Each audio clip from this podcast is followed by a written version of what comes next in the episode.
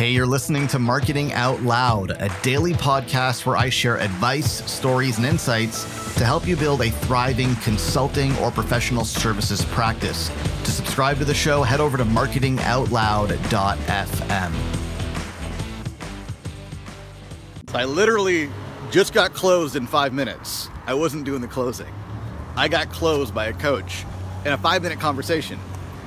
And I thought you might be interested in hearing how it went down. So this is a coach that sits in my co-work space. I've got a private office, but she's in the co-work space as well. I'd heard good things about her, and she does some kind of neuroscience-based uh, mindset coaching. And so I looked through some of her pamphlets before that were in the in the area, and that looked pretty interesting. And then I was walking back to my office after a break today, and uh, she was there at her desk. So I introduced myself, and we talked. And um, five minutes later, I said, "Okay, let's get started. Let's do it." And she goes, "What do you mean?" I said, I want to work with you. Let's start.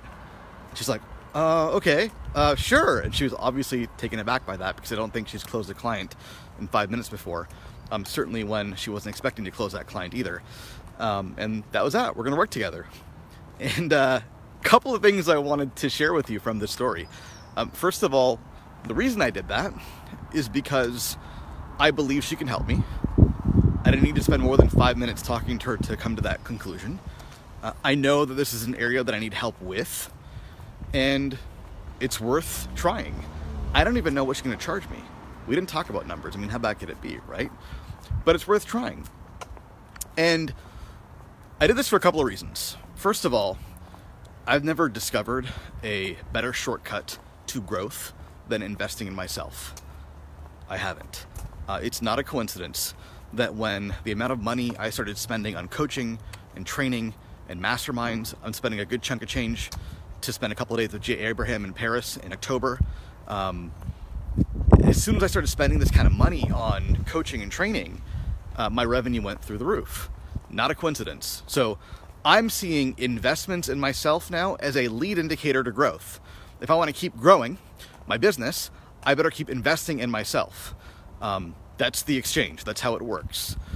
And secondly, if I want to attract decisive clients, people that know what's good for them and know how to make fast decisions, then I better be that client. So I'm sitting there, I'm talking to this coach, and I'm thinking to myself, huh, I need this. So I could have drawn out the conversation.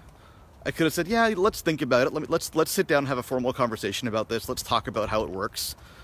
But that's just delaying the inevitable. I know I need this. So I took decisive action and I said, let's do it. And my hope is that by leading by example, I'm going to be able to inspire my own prospects who talk to me to take decisive action because otherwise I'd be a hypocrite. How can I expect them to take decisive action with me if I'm not taking decisive action in my own business? So, two things. Investing in yourself is a lead indicator. Okay, if you're not investing in yourself, don't expect your business to grow very fast. And two is if you want decisive action from your prospects, you better be showing up and taking decisive action in your business. Otherwise, it's hypocritical. Hope that makes sense. Hey, thanks for listening. Do me a favor if you like what you hear, go on iTunes and leave us a rating and a review because it helps more people discover the show. Thanks so much.